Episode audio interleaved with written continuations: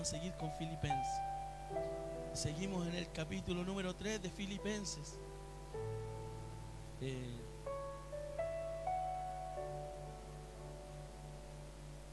vamos a ir seguir compartiendo una carta que ha sido de mucha bendición para la iglesia. Eh, Filipenses capítulo 3, versículo... vamos a leer del 2 en adelante para que vamos entrando nuevamente en contexto de lo que veníamos eh, compartiendo. Eh, quédense ahí sentadito nomás, vamos a leer del, del versículo 2 en adelante. Cuidado con los perros, cuidado con aquellos cuyo trabajo es la maldad, cuidado con aquellos que desfiguran otros usando la circuncisión.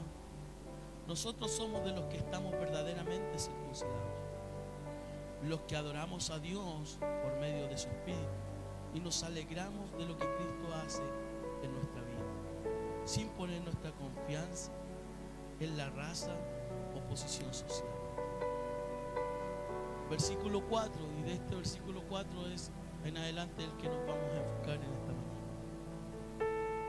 Dice el apóstol Pablo, aunque yo tendría razones para confiar en mi raza y mi posición social, no lo hago. Así que si alguien piensa que tiene razones para confiar en su raza o posición social, yo tendría más razones que cualquier otro. Me circuncidaron cuando tenía ocho días de nacido. Soy israelita y pertenezco a la tribu de Benjamín. Soy hebreo y mis padres también fueron hebreos. La ley era muy importante para mí, pues yo era fariseo. Estaba tan dedicado a la ley y a las tradiciones de mi pueblo que perseguía a la iglesia y nadie podía reprocharme nada, porque siempre obedecía a la ley. Señor Jesús, gracias te damos en esta mañana por cada hermano, por cada uno de nosotros, porque nos permite estar en este lugar.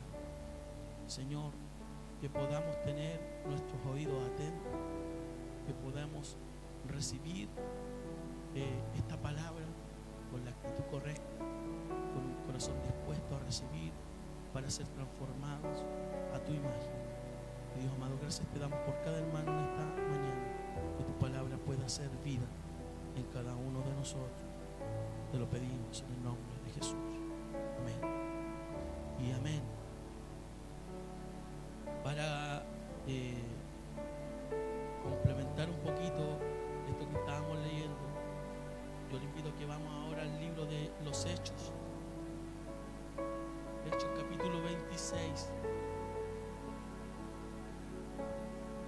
Del versi- Hechos 26 del versículo 4 en adelante. Hechos 26 del versículo 4 al 8. Todos los judíos saben cómo he vivido en mi país y en Jerusalén desde que era joven. Me conocen desde hace mucho tiempo y pueden testificar, si quieren, que yo era un buen fariseo. Los fariseos son el grupo más estricto de nuestra religión. Ahora estoy en un juicio porque espero la promesa que Dios le hizo a nuestros antepasados.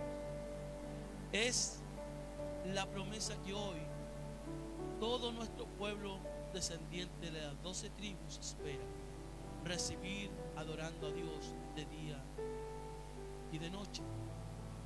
Y por esa esperanza, oh rey, me acusan los judíos, porque creen ustedes que es imposible para Dios resucitar a los muertos. Pablo en estos versículos eh, también nos da a entender cómo él vivía siendo eh, un judío, un fariseo, ¿Se acuerda que lo que leímos primero en Filipenses? Él da sus argumentaciones de quién él era eh, mientras estuvo en la religión eh, judía. Dice, fui de la tribu de Benjamín, fariseo de fariseo, circuncidado al octavo día, y muestra aquellos argumentos eh, para decir que él era un, verdadero religioso, alguien que guardaba todas las costumbres y todos los rituales de la religión judía. Y en estos versículos del capítulo 26 de Hechos, él también está siendo enfrentado ante el rey, Agripa eh, eh, para un juicio. Y él comienza a decir que él, eh, todos los judíos saben lo que he vivido en mi país y en Jerusalén desde que era joven, me conocen hace mucho tiempo y pueden testificar eh, si ellos quieren quién era yo. Y yo era un buen fariseo. Y los fariseos eran el grupo más estricto, más radical eh, entre los judíos. Lo que el apóstol Pablo está haciendo en estos versículos, hermanos, que hemos leído, es hacer una especie de balance espiritual. Y eh, yo le dije a los hermanos ahí si podíamos colocar un título, le vamos a colocar un título a la palabra. Y este es una auditoría espiritual, que es una auditoría donde eh, las empresas o las instituciones cada cierto tiempo hacen un balance eh, para ver en una empresa si han habido pérdidas o si hay ganancias. Y si ellos ven que la cosa va mal, hay pérdidas, eh, a través de esa auditoría ellos tienen la oportunidad de tomar medidas para mejorar aquello. Y eso es lo que en esta mañana queremos ver, que nosotros como iglesia, hoy es un día especial, eh, donde cumplimos un ciclo, podamos cada uno de nosotros hacernos una auditoría, hacer un balance de nuestra vida espiritual. Y esto es lo que Pablo está haciendo aquí, está haciendo una auditoría, un balance entre lo que él era y lo que Él ahora es en Cristo. Eh, quienes tienen algún tipo de negocio habitualmente hacen balances para ver si este negocio está arrojando ganancias o pérdidas. Y lo que hace el apóstol Pablo en estos versículos es marcar esa diferencia entre lo que él considera ganancia y lo que él considera una pérdida. Y creo que en esta que esta es una muy buena ocasión para la iglesia, para que pueda hacer usted y yo, como iglesia del Señor, un balance de nuestra vida cristiana. Y en los pasajes, en los pasajes que nos corresponde hoy ver en la carta a los filipenses, podemos ver algo así como una auditoría espiritual. Les invito que al final de esta prédica, de este sermón, cada uno de nosotros pueda ver si tenemos ganancias espiritualmente hablando o tenemos pérdidas. Ahora todos nosotros en nuestra mente nos vamos a hacer esa auditoría. Algunos decimos, creo que tengo ganancias, ¿cierto? A veces nosotros miramos nuestra vida y podemos decir, yo creo que tengo ganancias. Muchos de nosotros podemos decir eso en esta mañana. Yo creo que tengo ganancias eh, espirituales y soy rico espiritualmente. Otros dirán, estoy en un término medio, no tengo ni grandes ganancias, pero tampoco creo que tenga grandes pérdidas. Pero también otros dirán, creo que tengo más pérdidas que ganancias. Pero no debemos olvidar, hermanos amados, que llegará el día, como lo cantábamos anteriormente, que el auditor por excelencia revisará nuestro balance y abrirá su libro y conoceremos el veredicto final. O somos ricos espiritualmente o somos pobres y miserables espiritualmente. Por eso es importante nosotros cada cierto tiempo hacernos un balance espiritualmente. Porque llegará el día en que el auditor general, el auditor por excelencia, cuando haga ese balance, ya no habrá oportunidad de eh, tomar medidas para recuperar, recuperar las pérdidas. Por eso es importante que hoy día usted y yo estemos en este lugar. ¿Lo cree así usted? Amén. Los versículos leídos en la porción de Filipenses nos, nos encontramos la situación del apóstol Pablo antes de su conversión. La contabilidad que él llevaba acerca de su vida espiritual. Y Pablo ahí, a partir del versículo número 4, empieza a enumerar todo aquello que él en su vida religiosa eh, contaba como una ganancia espiritual. Y vemos que la contabilidad que él llevaba antes de conocer a Cristo era muy distinta a la contabilidad que él tenía posterior a su encuentro con el Señor. Algo pasó con la vida del apóstol Pablo, que en el versículo número 7 nos lleva a considerar que lo que antes él consideraba ganancia o consideraba de mucho valor, ahora él lo considera como una pérdida. Mira el versículo 7 de Filipenses 3. En esa época pensaba que todo era muy valioso, refiriéndose a su época, época de religioso, de maestro de la ley. Pero gracias a Cristo ahora sé que eso no tiene ningún valor. Algo sucedió en la vida del apóstol que ahora aquellas cosas que él consideraba una ganancia, ahora las considera como algo que no tiene ningún valor. Podemos recordar que en los versículos anteriores estuvimos viendo que Pablo está escribiendo esta carta a los judaizantes. ¿Se recuerda que lo hemos venido eh, diciendo en prédicas anteriores? Y estos son judíos cristianos que están obligando a los gentiles que vienen al cristianismo a practicar las costumbres y rituales de la religión judía. Y el punto que el apóstol Pablo utiliza en los versículos anteriores, que lo vimos en la prédica anterior, y también nuestro hermano Sergio, es el rito de la circuncisión. Estos judaizantes querían agregar a lo que Cristo ya había hecho y decían, no, eso no es suficiente, sí lo aceptamos, sí creemos que Cristo murió por nuestros pecados, pero es necesario ser circuncidados. Lo que ellos enseñaban es que si alguien no practica la circuncisión, no podía ser salvo.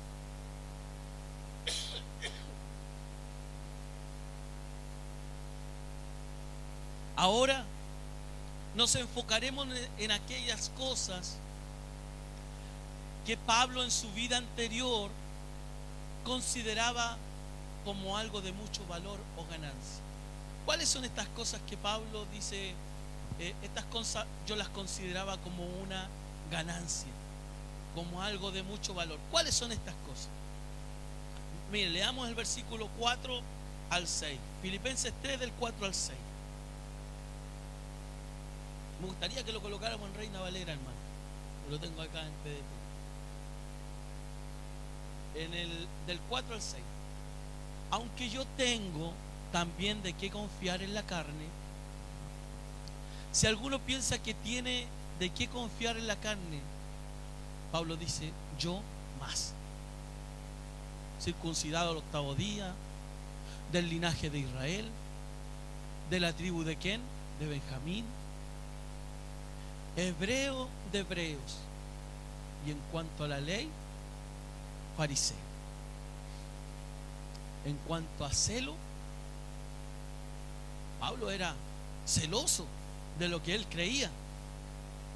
Y ese celo lo llevaba a ser un perseguidor de la iglesia. En cuanto a la justicia, que es la ley irreprensible. Como decía nuestro hermano Sergio anoche, a rajatabla. Todo esto, hermano, Pablo en su vida de religioso lo consideraba como algo de mucho valor y de mucha ganancia. Pablo lo que está haciendo en estos versículos es lo que quizás muchos niños hacen. Y es demostrarle a otros niños que él tiene más que ellos. ¿Se fija usted cuando se juntan los niños y llega uno con un autito y después llega como el Kiko? ¿ah? Llega con un juguete mejor y empiezan ahí a hacer esas diferencias. Eh, ¿O se acuerda usted cuántos los que son más viejos? Algunos Los que son más viejos. Los chiquillos, Sergio, por ahí no, se acordará.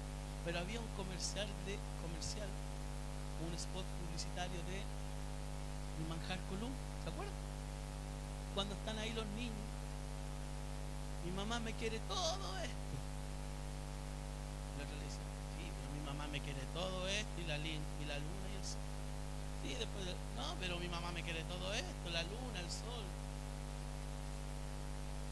Lo que el apóstol Pablo está haciendo aquí es presentándole todo lo que él consideraba que él tenía. Y a quién se lo estaba enrostrando. A los mismos judaizantes. Si ustedes creen que, que por ser judíos por respetar eh, las tradiciones y los ritos y se sienten orgullosos de aquello. Yo más. Yo más. Porque muchos de los judíos, de estos judaizantes, venían del, de, de ser gentiles. Y ya eran grandes. Y cuando llegaban, los judaizantes les exigían que tenían que circuncidarse. Entonces, siendo ya grandes, venían a ser circuncidados. Y veían eso como algo de mucho valor los judaizantes. Pero Pablo dice, pero yo más. Yo fui circuncidado al octavo día, como lo mandaba la ley. Pablo tenía muchas más razones por lo cual sentirse orgulloso o jactarse de lo que él era en la religión judía.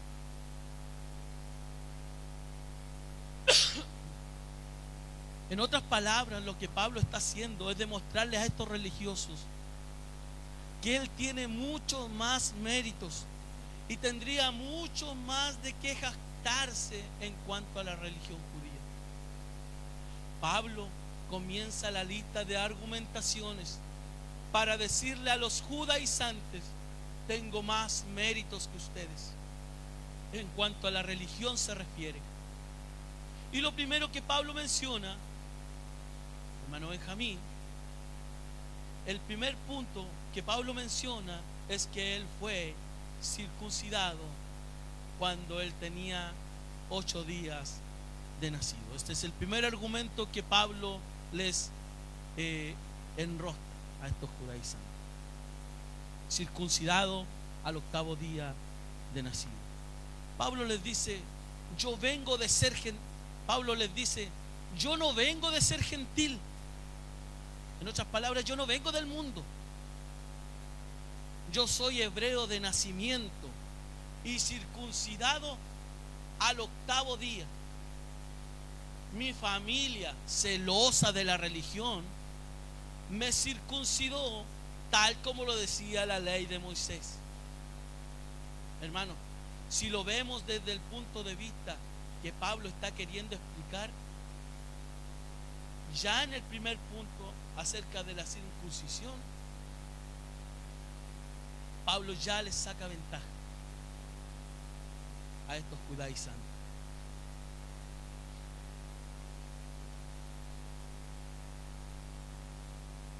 Pablo mirado desde el punto de vista religioso ya les lleva ventaja.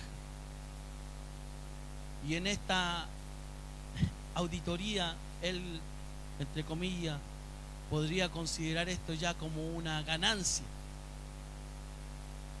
En segundo lugar, Pablo les dice que es él del linaje de Israel. ¿Cuál es el segundo argumento que Pablo les da? que él es del linaje de Israel. Y es que era un orgullo para él haber nacido judío. Era descendiente puro y genuino de los grandes patriarcas. Pablo considera que el ser descendiente de Israel era una tremenda ganancia, mirado desde el punto de vista religioso de aquel, de aquel tiempo. Ahora, si llegamos a ese punto de ser Pablo descendiente de Israel, esto lo que hace es inclinar la balanza hacia la ganancia, entre comillas, que esto significa dentro del ambiente religioso de aquel tiempo.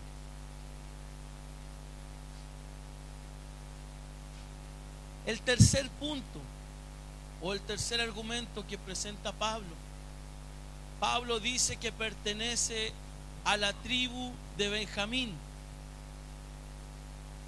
Benjamín, ¿quién fue Benjamín? Benjamín fue uno de los hijos especiales de Jacob y Raquel, la esposa amada de Jacob. Hermanos, venir de la tribu de Benjamín era algo a considerar. Y de allí viene, de la tribu de Benjamín viene el rey Saúl. Y lo más probable es que en el antiguo eh, nombre de Pablo, que era Saulo, eh, es que quizás era un derivado de aquel acontecimiento. Por tanto, vemos que venir de la tribu de Benjamín no era una cosa menor, sino que dentro del ambiente religioso de aquel tiempo era algo importante y para ellos de mucho valor. Los judíos más judíos vienen de la tribu de Benjamín. Por tanto, si había algo de lo cual los judíos se sentían orgullosos y consideraban de mucho valor, era venir de la tribu de Benjamín. Y si consideramos esto en el libro de balance del apóstol Pablo, religiosamente hablando, esto tenía aún más valor. Y Pablo sumaba en las argumentaciones que él estaba dando ante estos judaizantes, más ganancia dentro del punto al cual él estaba queriendo llegar. Y el cuarto privilegio, o el cuarto punto, que Pablo da en estos versículos es que él era hebreo de hebreos. Pablo se sentía orgulloso de ser nativo del pueblo hebreo. Era criado en una familia hebrea, donde se hablaba el idioma hebreo. Pablo fue educado en Tarso, ciudad hebrea. Fue formado religiosamente, religiosamente a los pies de Gamaliel. Pablo considera su nacionalidad, el ser hebreo, como algo de mucho valor. Quizás muchos creyentes que estaban llegando al cristianismo en aquellos tiempos, algunos eran gentiles, otros venían de otras tribus. Pero el ser hebreo, el venir de la tribu de Benjamín, el haber sido circuncidado el octavo día,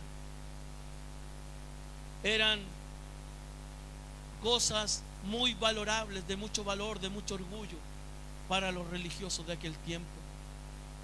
Agrega Pablo que él fue formado eh, en la ley a los pies de Gamaliel. Y Gamaliel era un fariseo y doctor de la ley en la época del Nuevo Testamento. Era un maestro muy importante por tanto, podemos ver que la educación, la formación religiosa de Pablo eh, no era eh, algo eh, que no tenía mucho valor, que venía de quizás de un maestro no tan reconocido, sino que Pablo venía de una formación bajo el alero de un gran maestro de la ley como era Gamaliel. Y ocupaba este maestro de la ley eh, un, puesto de alto privilegio como es ser miembro del Sanedrín. Sin duda Pablo, hermanos, tenía méritos de sobra, de sobra para gloriarse de su vida religiosa. Mire, ahora leamos el versículo número 7 del capítulo 3 de Hebreo, de perdón de Filipenses. Filipenses 3, 7. En esa época pensaba que todo eso era muy valioso. Pablo hablando de su época de religioso. Y a estos argumentos, de estos argumentos Pablo está hablando y dice, en esa época pensaba que todo eso era muy valioso, de mucha ganancia. Pero gracias a Cristo, ahora sé que eso no tiene ningún valor. Si vemos todas estas argumentaciones que Pablo les da a estos judaizantes, yo me imagino la cara de ellos cuando Pablo le estaba dando sus méritos, religiosamente hablando. Y tienen que haber quedado sin palabras. ¿Qué podemos eh, decirle?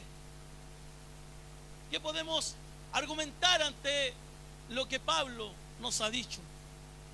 Pero ahora Pablo les dice, miren, todas estas cosas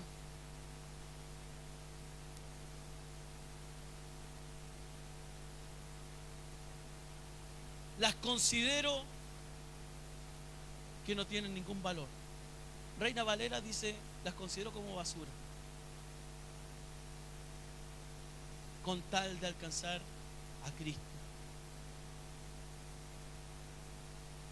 A través de este versículo, Pablo quiere provocar en los filipenses que ya no vale de nada gloriarse y jactarse de las obras de la carne porque todas estas cosas son cosas que el ser humano hacía para cumplir la ley, hacía para ser aceptado por Dios, para obtener la salvación.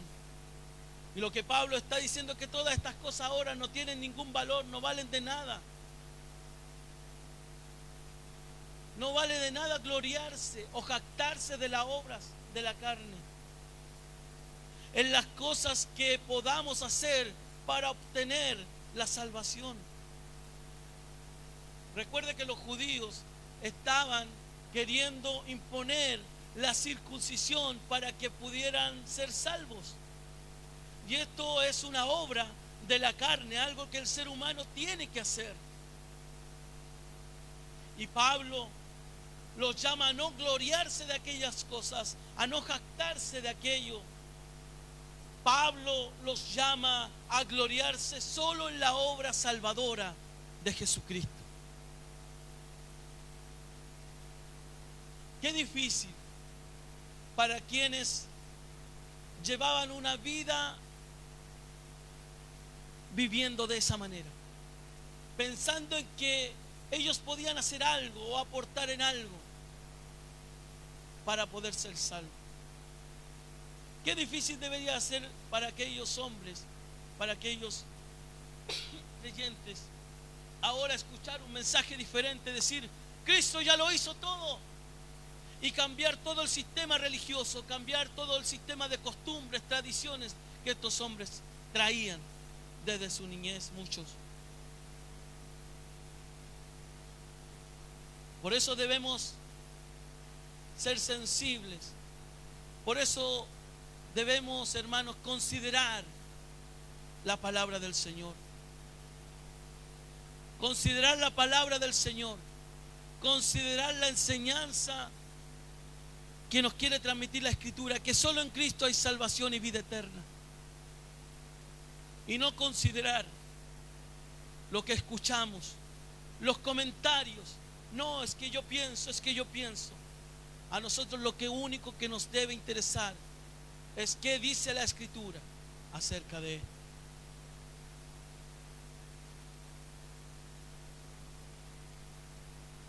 Pablo hace una evaluación entre la vida religiosa, llena de ritos y costumbres y de tradiciones judías, y la vida eterna que él obtiene a través de Jesucristo.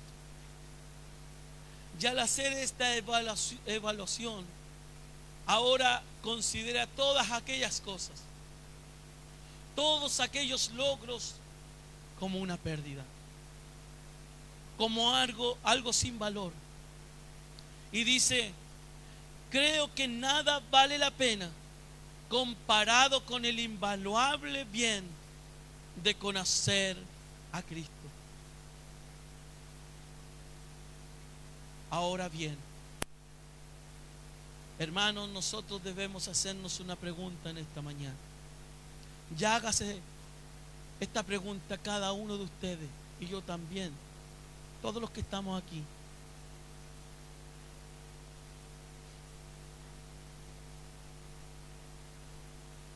¿Crees que el sacrificio de Cristo en la cruz del Calvario es más que suficiente para la salvación de tu alma?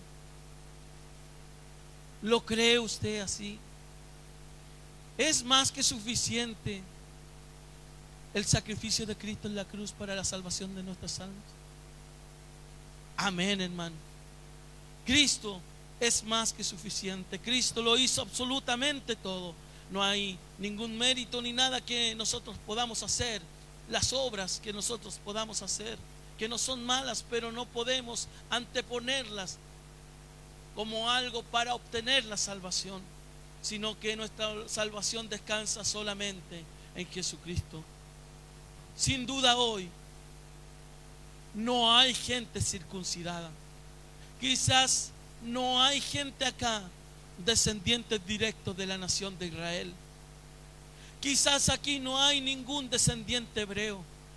El tema no es ese. El tema es que muchos de nosotros sabemos que el sacrificio de Cristo en la cruz fue más que suficiente, hermano. Muchos aquí sabemos se nos ha predicado, se nos ha enseñado que el sacrificio de Cristo en la cruz del Calvario es más que suficiente. Esa es una materia aprendida en cada uno de nosotros en esta congregación. Pero a través de los años, con nuestra conducta y en nuestra vida de creyente, hemos vivido una vida queriendo anteponer las obras de la carne para nuestra salvación. Nosotros sabemos que somos salvos por gracia, lo hemos cantado, lo hemos enseñado, lo hemos escuchado en esta congregación. Como materia, ponemos un tic y lo sabemos. Pero durante años hemos vivido de una manera contraria, queriendo anteponer las obras de la carne, queriendo anteponer para nuestra salvación los méritos, las cosas que nosotros podamos hacer en el Evangelio. Porque si no, corro el, el peligro de no tener vida eterna. Y eso es un error. Hermano, porque hemos sido salvados, porque tenemos vida eterna, hacemos buenas obras.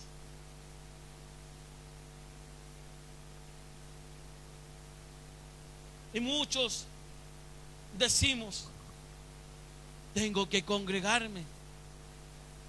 Si me despreocupo de ello, corro el riesgo de no ser salvo. Y muchos vienen a congregarse por el miedo a, si me dejo de congregar me voy a perder.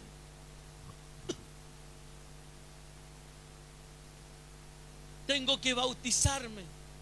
Si no lo hago, corro el riesgo de no salvarme.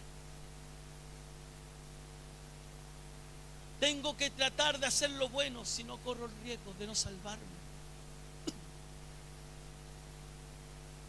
Todos estos pensamientos engañosos, todos estos son pensamientos engañosos, hermano. Nuestra salvación no depende de lo que nosotros podamos hacer. Lo hacemos producto de la nueva naturaleza que Cristo ha puesto en cada uno de nosotros. Lo hacemos producto de la nueva naturaleza que Dios ha puesto en cada uno de nosotros como nacidos de nuevo. No estoy diciendo no considere algo importante el congregarse. No estoy diciendo no considere algo importante bautizarse. No estoy diciendo no considere algo importante hacer buenas obras. Hermano, debemos hacer todo esto producto de que la nueva naturaleza y el Espíritu de Dios que vive en cada uno de nosotros nos insta a, hacer aquellas cosas. Pero no viva una vida queriendo hacer estas cosas para ser salvo. Es que corro riesgo. Porque eso es lo único que provocará en cada uno de aquellos que piensan de esa manera. Es autoengañarse. Y cuando llegue la auditoría, el balance final, la pérdida sea irrevocable y no haya oportunidad de intervenir. Por eso es bueno que usted venga y se congregue y escuche la palabra del Señor, porque cada oportunidad que la palabra es anunciada desde los púlpitos, desde una clase de escuela bíblica, es el Señor dándole una oportunidad para que usted vaya poniendo en la balanza, en el lugar de las ganancias, cada día más y más.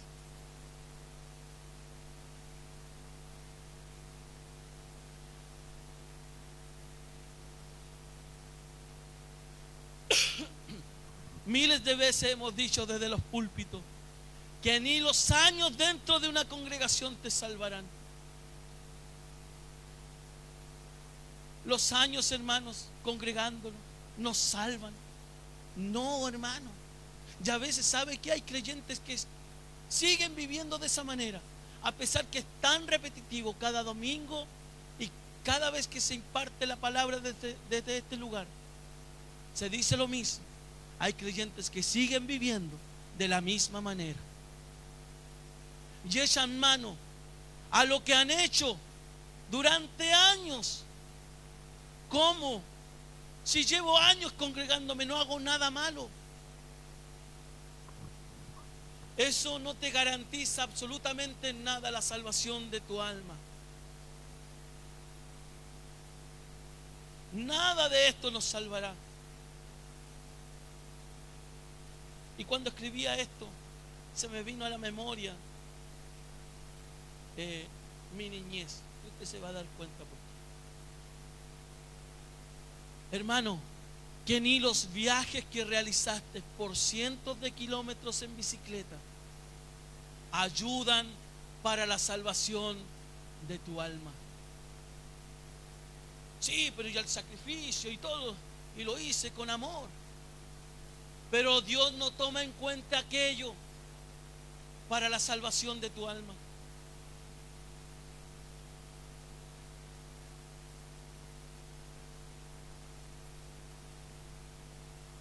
Muchos viven de recuerdos. Es que yo hice. Oh, lo que hicimos. Cuando lleguemos delante del Señor. Señor.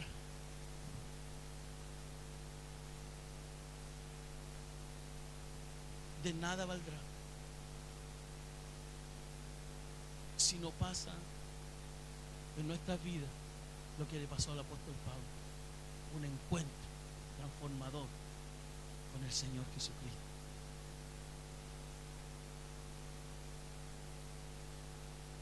Hermano, de nada. ¿Por qué coloqué esto, hermano? Porque hoy es un día, un muy buen día para hacer un balance como iglesia. Hermano, de nada valdrá ni todos los recursos que has entregado para la edificación de este templo, aún el tiempo que has apartado para edificar con tus manos este templo, no pueden ayudar en nada a la salvación de tu alma.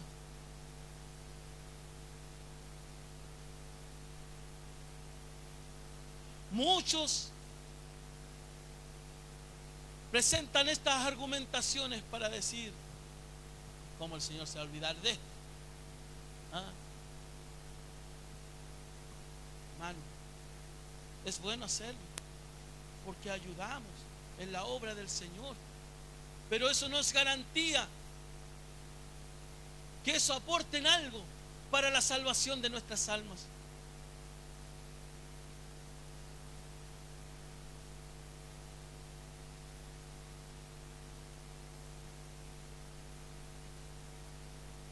A través de la historia de esta iglesia han pasado muchas personas que han participado de todas estas cosas, pero jamás en ella hubo un genuino arrepentimiento. Y hoy muchos que han pasado por las filas de esta iglesia y de muchas otras iglesias viven su vida lejos de Cristo. ¿De qué valió tanto sacrificio, tantas obras de la carne? De nada. Procuremos cada uno de nosotros ser transformados por el Señor. Hermano, estamos aquí.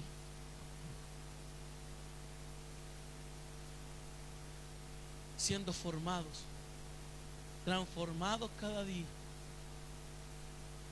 con una esperanza. Llegar un día a tener vida eterna. Si usted ha llegado a este lugar para que en esta vida le vaya mejor. Si usted ha llegado a este lugar porque no tiene ninguna comunidad donde usted relacionarse, hermano, de nada sirve. Tenemos que ser transformados por el Señor. Tenemos que cambiar nuestra forma de vivir. Y que las cosas adquieran valor por lo que Cristo es y por lo que Cristo está haciendo en cada uno de nosotros. Y que aquellas cosas que nosotros tenemos como valiosas, de mucho valor, de muchos méritos en el pasado, hermanos, aquellas cosas no tienen ningún valor. No tienen ningún valor.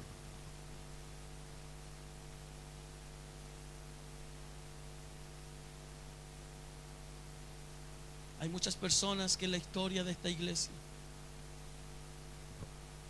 hicieron muchas actividades. Muchos pasamos por un terremoto. La iglesia se tuvo que demoler. Hubo que hacer así un hoyo para abajo para ser herido. Y habían allí personas trabajando para edificar el templo. Luego hubo que levantar las murallas y hacer toda esta edificación, hermano. Y quizás en el momento que muchas personas trabajaban, lo hacían con gozo, lo hacían entusiasmado. Pero muchos de ellos hoy han abandonado la fe. Y es allí donde debemos considerar, hermano, aquellas cosas no ayudan en nada para la salvación de nuestras almas. Lo único que nos sirve es Cristo.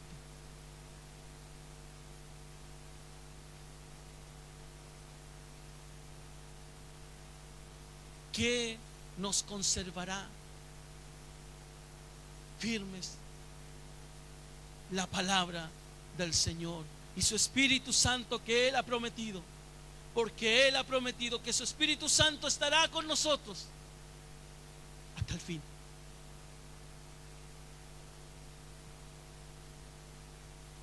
procuremos ser una iglesia que al igual que el apóstol Pablo tenga un encuentro transformador con Jesucristo. Y de lo único que cada uno de nosotros podrá o pueda gloriarse que pueda jactarse o sentir orgullo sea de Cristo y de lo que Él está haciendo en la vida de muchos creyentes en esta congregación. Si usted mira al pasado y usted ve que no es la misma persona, si usted mira atrás y ve que ha sido transformado, gloríese en Jesucristo por lo que Él ha hecho en su vida y por lo que seguirá haciendo. Si usted quiere sentir gozo por lo que usted hizo humanamente, hermano, olvídese de eso. Usted sienta orgullo, sienta gozo al ver cómo Cristo está formando y cambiando su vida. Gócese en eso. Hermano, qué hermoso es gozarse en aquellas cosas.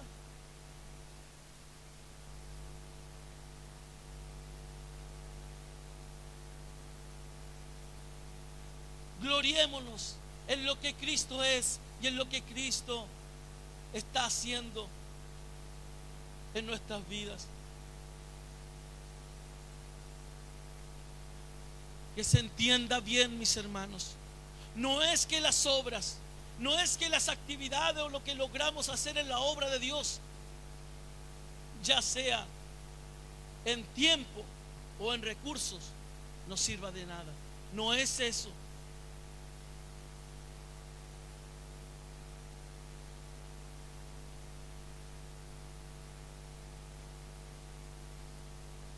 El cuidado debe estar en que la salvación de nuestras almas no puede descansar en aquello. Nuestra salvación descansa solamente en Cristo. Hermanos, mientras Pablo participaba de todas estas obras en la religión judía, él pensaba con sinceridad que él estaba sirviendo a Dios. Cuando él estaba en la religión judía, él pensaba que lo estaba haciendo bien y con sinceridad de su corazón. Hoy muchos en otras religiones viven su religión sinceramente. Esto no quiere decir que estén en la verdad. Podemos hacerlo sinceramente, pero no estar viviendo el Evangelio de Cristo. Pero Cristo, en su pura misericordia y en su gracia, pudo abrir los ojos de Pablo para que él pudiera ver la verdad. Pablo cayó en tierra sin poder ver. Pero Cristo abrió sus ojos y le mostró la verdad del Evangelio. Hermanos, nosotros podemos estar viviendo un Evangelio con sinceridad, pero viviéndolo equivocadamente. Y damos al Señor en esta mañana que así como a Pablo, le abrió sus ojos. Y en esta mañana los ojos de muchos que se han congregado por años en muchas iglesias, sus ojos puedan ser abiertos para que puedan ver su pecado, para que puedan ver sus errores, para que puedan ver que van caminando en el sentido equivocado y puedan arrepentirse de sus pecados y volverse al Señor porque hay un camino abierto, hermano. Ese camino es Cristo. Hay perdón. Aún hay oportunidad para volverse al Señor. Por eso, hermano, pidamos al Señor en esta mañana que Él quite toda venda de nuestros ojos y podamos ver la verdad de Cristo.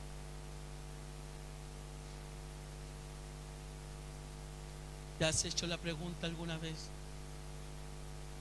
¿Cómo saber si realmente soy salvo? ¿Se ha hecho esa pregunta? ¿Cómo puedo saber si realmente soy salvo o no soy salvo? A veces llevamos años en la iglesia. Juan 17, versículo 3.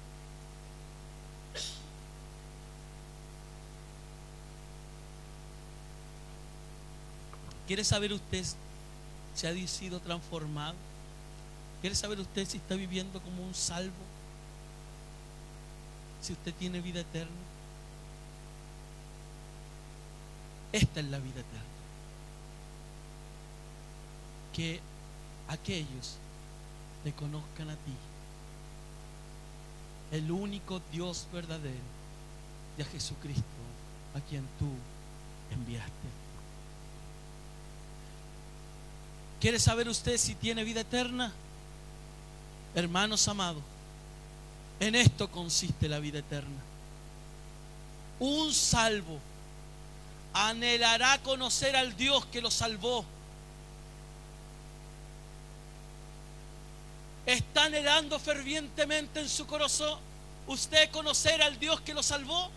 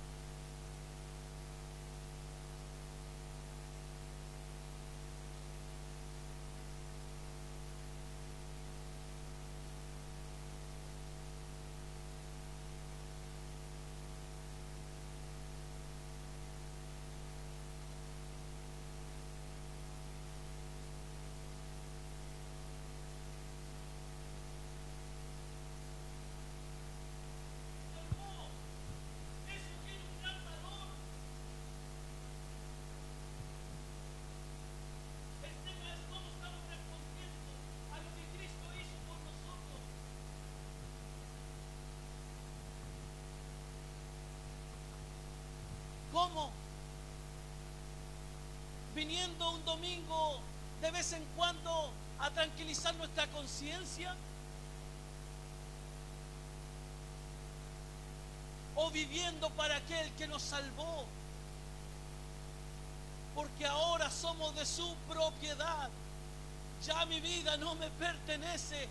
Ya su vida no le pertenece a usted. Un salvo anhelará conocer al Dios que lo salvó. El tema es, ¿qué tan importante es para usted o para mí esto? Por eso, cuando usted quiera saber de alguna manera si Dios está haciendo una obra en usted. Dios obra en quién? En aquellos que Él ha llamado. En los que llamó Él comienza la buena obra. No puede un creyente, no puede alguien que ha entendido que ha sido salvado, un salvo alguien que tiene vida eterna, hermano, no puede vivir sin anhelar la voz de su pastor. Y esto choca a aquellos que piensan que no es tan necesario. Esto es rechazado por aquellos que piensan que no tiene gran importancia. ¿Y sabe? Choca el punto de que no lo aceptan y no lo quieren escuchar más. Y a veces se quedan hasta en casa porque están cansados de ser confrontados por el Señor cada día domingo. ¿A qué voy a ir? Si siempre me están diciendo lo mismo. Te están diciendo lo mismo. Porque Dios quiere salvar tu alma. Es por eso. No es porque Dios quiere molestarte, incomodarte. Es porque Dios nos ama.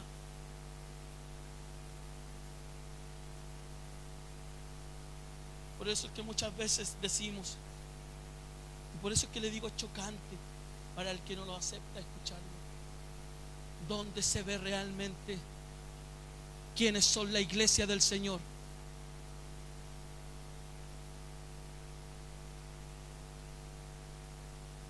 Día lunes, miércoles, los martes, escuchando la palabra y así.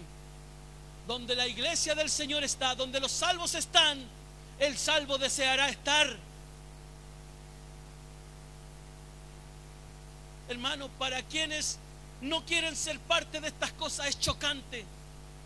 Es, no lo quiero escuchar. Preocúpate. No descanses, no hagas descansar la supuesta salvación de tu alma en lo que tú consideras que es importante. Descansemos en Cristo porque Él es más que suficiente para la salvación de nuestras almas. Juan 14, versículo 2 al 5. Juan 14 del 2 al 5.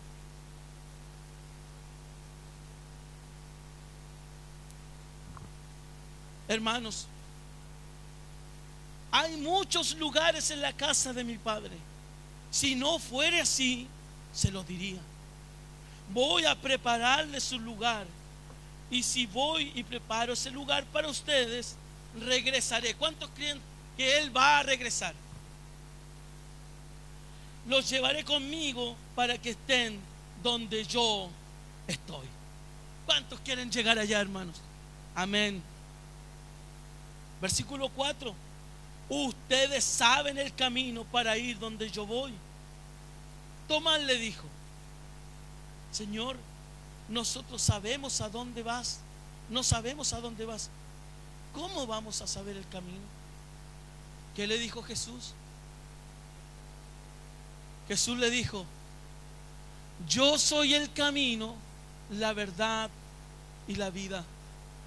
Solamente por mí se llega al Padre. No confíes en tus méritos, no confíes en las cosas que hiciste en el pasado.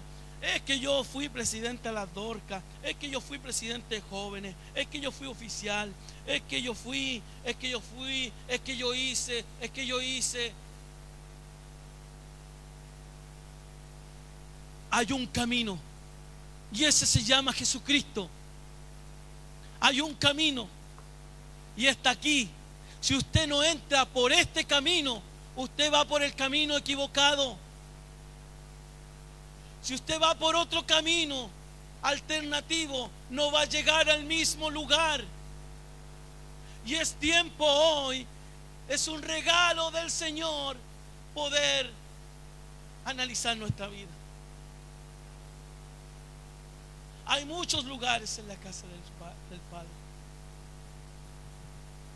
Hermano, eres el camino. Hermanos, ¿en quién descansa nuestra salvación? ¿A través de quién llegamos al Padre? De Cristo. Es por Él que tenemos vida eterna. Es solamente por Él. Hermanos, no consideremos a nadie fuera del alcance de la gracia de Dios, porque para eso nosotros somos muy buenos. No, este ya ya no tiene solución, ya no tiene vuelta atrás. Hermano, la labor de la iglesia es orar para que se añadan a la iglesia los que han de ser salvos. Y para eso usted y yo somos importantes no solo orar, sino que anunciar al mundo que necesita el perdón de sus pecados y no considerar a nadie como este ya no tiene solución. Porque si hay alguien, hermano, que quizás no tenía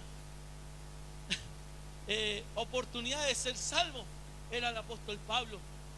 Porque el apóstol Pablo estaba tan impregnado sus tradiciones, estaba tan impregnado lo que él creía en su vida, que el único que podía hacer un cambio era Jesucristo. Él perseguía a la iglesia del Señor.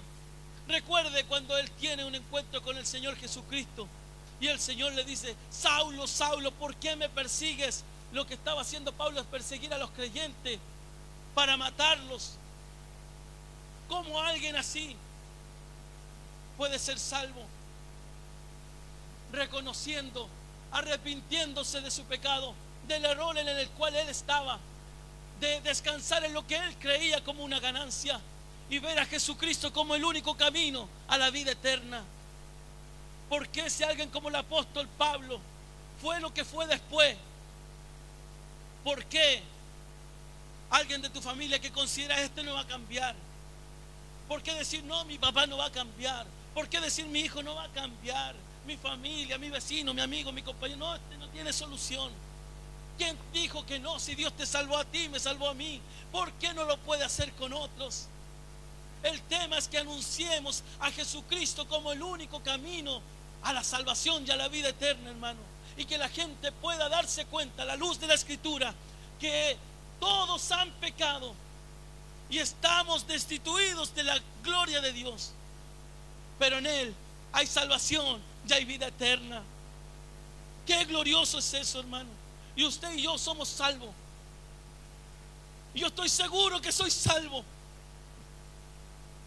¿Está seguro usted de su salvación? Si usted tiene duda ante lo que hemos leído en esta mañana, lo que tiene que hacer es pedirle perdón al Señor y hacer lo que tiene que hacer. Y vivir como tiene que vivir y dejar de vivir una vida de pecado y de vivir una doble vida y descansar en aquellas cosas que no tienen ningún valor y poner a Cristo en el lugar de ganancia de su vida.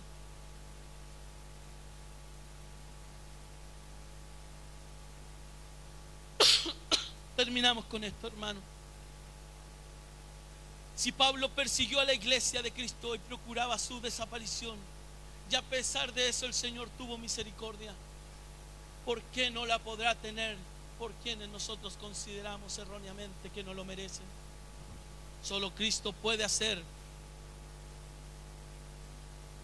con una persona lo que nosotros pensamos que no va a suceder. Hermano mío, al finalizar este sermón, te queremos invitar. Y le puse, te queremos invitar. ¿Sabe por qué? Porque ese es el deseo de esta iglesia. No es solamente mi deseo. No es solamente el deseo del pastor, de los hermanos que enseñan. Es el deseo de la iglesia, hermano.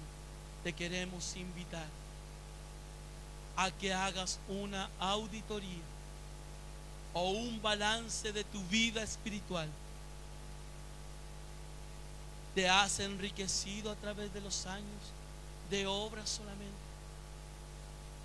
Te invitamos a que toda tu riqueza descanse en el único que merece toda honra y toda gloria, Jesucristo nuestro Señor. Y que vivas para Él.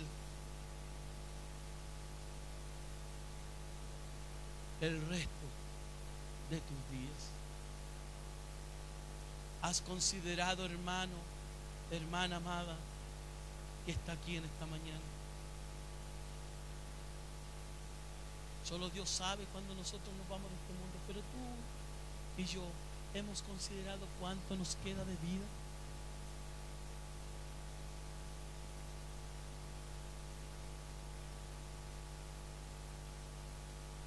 ¿Te has puesto a pensar, me quedarán 10 años? ¿Me quedarán 5? me quedarán 15.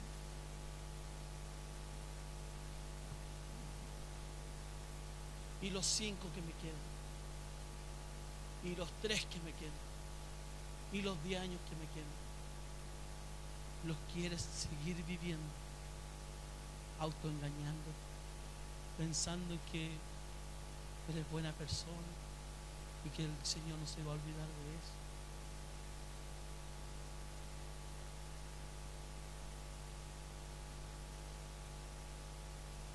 El deseo de esta iglesia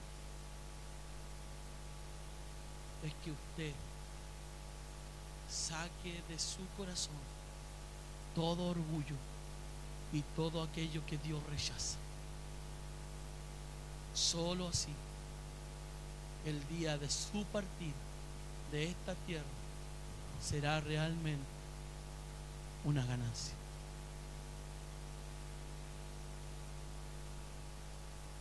Amén. Que el Señor los bendiga. Hermano, hagamos un análisis de nuestra vida, un balance, una auditoría y veamos dónde realmente estamos poniendo nuestra ganancia. Necesitamos a Cristo. Y eso es lo que la iglesia quiere transmitirle, hermano. Que el Señor les bendiga. Oremos al Señor.